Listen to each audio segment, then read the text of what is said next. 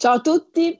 questa è un'occasione speciale, un momento per conoscere meglio un libro, soprattutto conoscere meglio un'autrice. Eh, in questo momento che stiamo vivendo sicuramente ci può portare a leggere di più, conoscere, scoprire. Eh, il libro di cui parliamo oggi è un libro che ho amato moltissimo, Il destino del cibo, scritto da un'autrice che adesso conosceremo dalla sua viva voce, che è Agnese Codignola, che vi presento. Buongiorno, Ciao Agnese.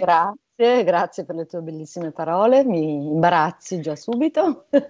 Insomma, abbiamo qualche, qualche minuto insieme per, per raccontare eh, di questo libro, incuriosire le persone e, e portare il più possibile eh, di loro a, ad approfondire i temi di questo libro. Mi piacerebbe, eh, beh, prima di tutto, dire due parole su, su di te, Agnese, eh, per presentarti un po' ai nostri lettori, eh, anche se sicuramente molti di loro già ti conoscono per gli altri tuoi libri. Eh, Agnese, insomma, ha una laurea in chimica farmaceutica, ha fatto per tanti anni anche lavoro da, da ricercatrice, ma ormai da tanto tempo si è dedicata interamente alla scrittura, attraverso quindi tanti libri, ma anche il giornalismo. Però quindi un po' la scrittura è, è la tua passione, così come lo sono i libri. Leggere leggere oltre che, che scrivere. E certamente anche trasmettere la passione per la lettura è un altro obiettivo, eh, credo anche di questa nostra chiacchierata di oggi. Una grande opportunità di questi giorni, no? Perché, C'è una frase che, che mi è rimasta molto impressa del, del, libro e penso che possa essere un buon punto, un buon spunto per, per partire la nostra, nella nostra chiacchierata che dice Infine, nella cucina del futuro non potrà mancare la mini insect farm verticale accanto alla mini serra idroponica e al sintetizzatore di carne, anche di insetti. Quindi diciamo esatto. una piccola visione di come sarà la cucina del futuro. Esatto, quindi su, a cui dedicherai anche tu i tuoi prossimi libri magari. Sì, perché io ho notato che, dunque, diciamo in due parole di cosa parla questo libro, che nasce in un momento per fortuna non, eh, eh, come dire, mh, mm, eh, caratterizzato da questa tragedia che stiamo vivendo, però ha anche a che fare con questo per, per un motivo molto semplice, perché siamo tanti sulla Terra, siamo già 7 miliardi e mezzo saremo presto 10-11 miliardi e mh, mm, abbiamo delle pratiche alimentari in parte da correggere perché derivano da retaggi culturali come quelli che, che, ci sono nei paesi orientali, in Cina e non solo in Cina, e in parte da un sistema industriale che è quello degli allevamenti che andava bene nel dopoguerra, che ha permesso di portare fuori dalla fame eh, la, la, generazione che usciva dalla guerra, che però oggi è diventato ipertrofico ed è una fonte di malattie a sua volta. Quindi ehm, questo era uno degli argomenti, uno degli elementi che, eh, che, che io avevo tenuto presente per raccontare che cosa si sta facendo per arrivare a una produzione di cibo migliore, nel senso più sostenibile, più sicura, più rispettosa dell'ambiente, perché o ci decidiamo in ogni ambito a fare qualcosa per migliorare il nostro rapporto con l'ambiente o non ne usciamo vivi. Questo credo che ormai sia chiaro a tutti, no? E allora ho raccontato una serie di cose di, cui poi, di cui poi magari specificheremo qualche dettaglio, ma una delle cose che mi ha colpito è che molti di questi approcci, di queste proposte, di queste cose che in alcuni casi sono già stabilimenti di produzione, poi quasi tutti propongono la versione domestica. Cioè nel libro si parla di carne in vitro, che oggi è una cosa ancora che non c'è perché non ci sono i regolamenti, anche se è iniziata anche la produzione su una scala abbastanza ampia. Però molti di quelli che ci lavorano ti dicono e poi in casa avremo, come oggi abbiamo il frullatore, avremo il piccolo sintetizzatore di carne. Allora la prima volta ho detto vabbè questi sono proprio dei visionari, un attimo c'è tempo prima di arrivare a questo. Ma invece poi una cosa che ho ritrovato per esempio per gli insetti, ci sono già dei kit per esempio per bambini che usano nelle scuole per fare familiarizzare i bambini, dove tu cresci il tuo insetto e poi te lo mangi, lo trasformi, te lo mangi. Naturalmente quelli che ci sono oggi, magari ci fai il cibo per gli animali domestici o anche solo un gioco, però questo per dire che questo discorso delle, della mini, miniaturizzazione anche degli strumenti di produzione da una parte è una realtà, dall'altra dà, dà forse il polso di, di, quanto vicino siano certe cose che a noi sembrano magari lontanissime sentendole così, no? E, e, quindi ho voluto riportarlo. Le, le, piccole serie idroponiche ci sono già, tra l'altro una delle principali è italiana ha avuto un successo pazzesco per cui era esaurita, non si riusciva a avere naturalmente nel, nel, giro di qualche mese io credo che ci sarà un'offerta. Ci sono già alcuni ristoranti, per esempio, che hanno la loro vetrinetta no? con la serra, piccola serra idroponica che ti offrono il basilico che, coltiv- che vanno a strappare. Quindi è un altro modo anche di rapportarsi con il cibo, perché in fondo non dico noi, ma per esempio i ragazzi, quelli che oggi sono ragazzi, che sono magari cresciuti in città, spesso hanno una scarsissima dimestichezza anche con le verdure, cioè quando si dice estremizzando, non hai mai visto una mucca, però eh, purtroppo è vero, a volte non hanno mai visto una carota e si domandano come sia fatta davvero, no? Qui, soprattutto in America, in altri certo. paesi, ma anche da noi un po'. Leggendo questo libro a me è sembrato di, di fare un viaggio, perché con te mi hai, mi hai, portato veramente in giro per il mondo e, e, una cosa tra l'altro che ho apprezzato per, per, un saggio scientifico è il fatto che mi hai portato anche in Italia, perché siamo così oh. abituati a leggere esatto. saggi scritti da autori stranieri che l'Italia il più delle volte è snobbata, sembra che non si faccia nulla in Italia. Invece in questo tuo viaggio mi hai portato veramente in giro per il mondo a scoprire che cosa si sta facendo davvero di, di ricerca, di nuovo, di interessante, cose che magari alcune le avevo intercettate eh, in altri libri, per esempio, non so, Stefano Mancuso, eh, certo. avevo, avevo, letto della, della, sua jelly, della, della serra a forma di, di, medusa, ma molte altre cose non le avevo mai sentite. Nel leggerlo mi sono chiesta come anche è nato questo libro, cioè ho immaginato te eh, viaggiare anche, andare a cercare queste informazioni e poi sicuramente anche intervistare, telefonate, d'analisi documentale. Sì. Come è nato? Allora, è nato da una curiosità, naturalmente, da un senso anche di davvero, io, sono, io ho due figli, quindi davvero penso anche al loro futuro. È nato però essenzialmente dal fatto che eh, sono molti anni che seguo questi argomenti, io lavoro anche per un sito aliment- che, che si chiama Il Fatto Alimentare, ho sempre letto libri di questo genere, mm, citiamo solo Michael Pollan, ma insomma da lì poi deriva tutto il resto, no? perché è stato uno dei primi che ha parlato di alimentazione in, al- in altri termini. E quindi io amo moltissimo eh, leggere quello che capita nel mondo, più, um, senza, non, non, è un atteggiamento snobistico, però purtroppo l'Italia è, una, è un paese che ha una cultura scientifica veramente molto particolare, chiamiamola così eh, perché siamo il paese dell'umanesimo e quindi eh, tante cose che io vedevo nei, sia nei giornali, nelle riviste scientifiche vere e proprie che nei media, nei grandi media internazionali, io qua non le vedevo. E quindi eh, invece ho sempre fatto questo lavoro, ma anche per mio interesse, cioè io anche quando voglio vedere delle cose italiane spesso vado a vedere come sono viste dall'estero e negli anni mi sono imbattuta sempre di più nelle cose più varie. Allora questo ha una serie di ricadute, diciamo così. Intanto eh, uno dei segnali che io volevo dare era che in tanti paesi del mondo si cercano delle soluzioni, sia per la carne che per il pesce che per la verdura e così via, e la cosa bella, secondo me, è che in ognuna di queste soluzioni spesso c'è un accento collegato al paese. Mi spiego, per esempio, parlo a un certo punto di eh, cose che avvengono in Israele, che è un paese che io amo molto, ho, dove sono stata per lavoro per tanto tempo anche. E per esempio loro stanno facendo di tutto per produrre appunto la carne in vitro perché non hanno terreno, non hanno acqua e sono sempre di più però la loro versione della carne in vitro eh, è una versione kosher, per cui c'è tutto un grande dibattito a livello di rabbini perché naturalmente la domanda è la carne kosher è un qualche cosa, la carne in vitro è un qualche cosa che rispetta i, i, i canoni della cucina kosher o no, per dire, mentre naturalmente la stessa carne in vitro fatta in Giappone ha tutt'altre venature altrettanto interessanti perché lì per, farla, per far sì che si familiarizzi con, con queste cose, si usano i manga, no? Quindi mi piaceva anche fare un viaggio non esclusivamente anglosassone, americano. Tra l'altro, nella cronistoria proprio della carne si vede che cosa sono gli americani nel bene e nel male. Cioè, il primo a farlo è stato un olandese, perché l'Olanda ha metà del paese che ormai è dedicato alla produzione di cibo alla ricerca sul cibo nei modi più vari. Una parte enorme del paese dedicata solo a questo, con centinaia di ricercatori e così via. Questo avveniva nel 2013, pochissimo tempo dopo nella Silicon Valley hanno, avuto, hanno raccolto una valanga di soldi e hanno raggiunto velocissimamente gli stessi risultati degli olandesi e sono andati anche molto oltre perché loro possono contare sui capitali che noi non abbiamo. Quindi eh, mi, mi, mi, interessava anche rac- fare questo giro eh, per il mondo, naturalmente alcuni li ho intervistati, altri no, cioè altri, di altri ho letto semplicemente le vicende, io poi purtroppo noi giornalisti italiani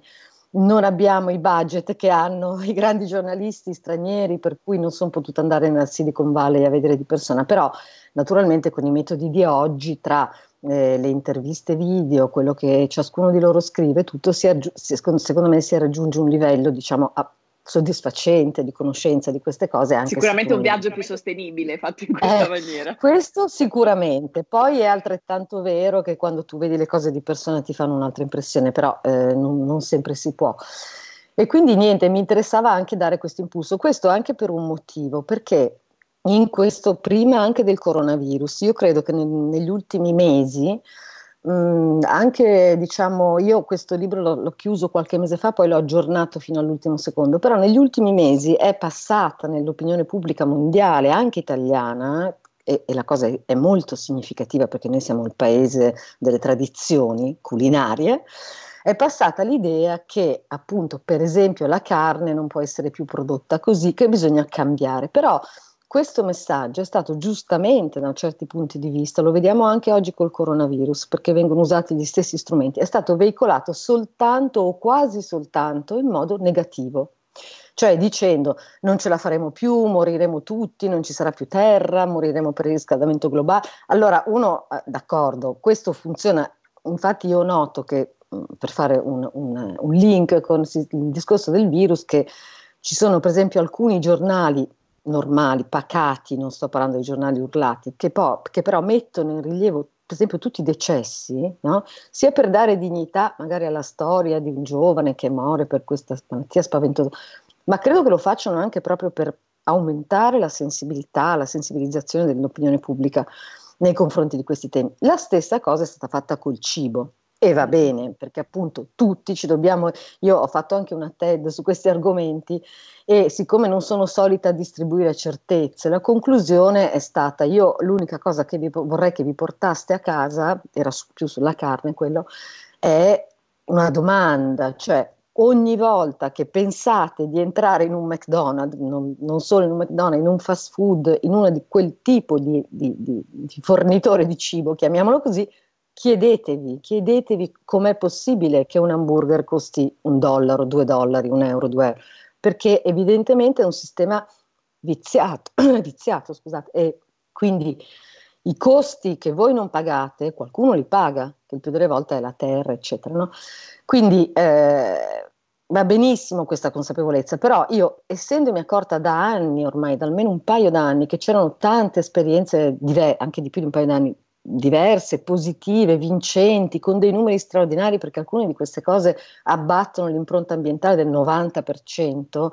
ho voluto dare uno squarcio anche in positivo, perché se no eh, cadiamo tutti in depressione sì. e anzi apriamo il frigo e ci buttiamo su, sulle chips. Ecco. Ma per esempio, a proposito della, della carne,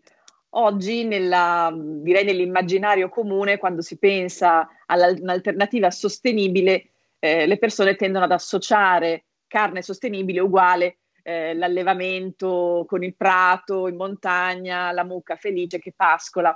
Eh, dal tuo libro invece emerge che sì, la mucca sarà anche nel pascolo, sarà più felice, ma l'impatto ambientale che ha in termini di emissioni di gas serra, di consumo di suolo, in realtà rimane molto elevato, anche se in un contesto più bucolico e che ci fa certo. sentire diciamo, più a posto con la coscienza in un ambiente più naturale. Oggi l'alternativa, quindi della carne in vitro, che è un tema, tra l'altro nel libro molto ben trattato, è un'alternativa già percorribile? Ma eh, dunque sì, allora quello che tu dici, eh, aggiungo questo. Mm,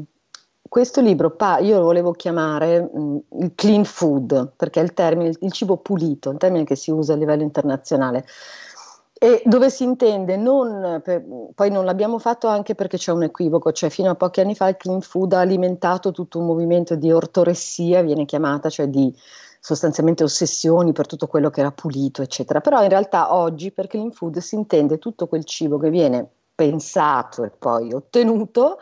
tenendo presente una serie di cose, non soltanto il discorso ambientale, ma anche la salute umana, il lavoro, è importantissimo questo elemento, perché se tu realizzi una cosa sostenibilissima, ma questo toglie il lavoro magari a decine di migliaia di persone, è evidente che c'è un problema. E anche il benessere animale, che è un'altra cosa verso cui la sensibilità è molto aumentata. Allora, la mucca nel prato ha, presenta un vantaggio, presenta un elemento di clean, clean food, diciamo che clean meat, cioè tu, eh, uma, essere umano, attraverso di lei non mangi antibiotici, farmaci, perché magari è biologica, perché mangia solo il, la, l'erba del prato, dell'alpeggio. Restano però dei problemi, nel senso che comunque bisogna vedere quante sono, perché se tu hai mille mucche in montagna, comunque rimane il problema, per esempio, delle zoonosi, delle malattie che si possono trasmettere. E resta il fatto, che è un po' quello che dicevo prima, farsi delle domande, che una mucca, chiamiamola biologica, d'accordo, non prenderà farmaci, ma comunque consuma acqua, consuma suolo, consuma erba, emette tantissimo metano. Noi oggi abbiamo un'emissione di metano dagli allevamenti che è, arriva addirittura alla metà di tutto il metano, consideriamo tutto di tutto il metano emesso dal pianeta. Quindi non risolve il problema. Io credo che queste cose, così come diciamo tutto quello che è chilometro zero, tradizioni, io non sono assolutamente, non voglio essere diciamo, avere il ruolo della paladina solo delle cose tecnologiche, però credo che queste cose avranno un ruolo piuttosto marginale, cioè tutti noi magari una volta all'anno mangeremo una, una vera bistecca, ammesso che vogliamo ancora mangiare carne, mm, presa d- dall'allevatore dell'alpeggio della Val d'Aosta, però una volta all'anno, cioè avranno tutta una loro dignità, una loro importanza e integreranno un sistema di produzione che per forza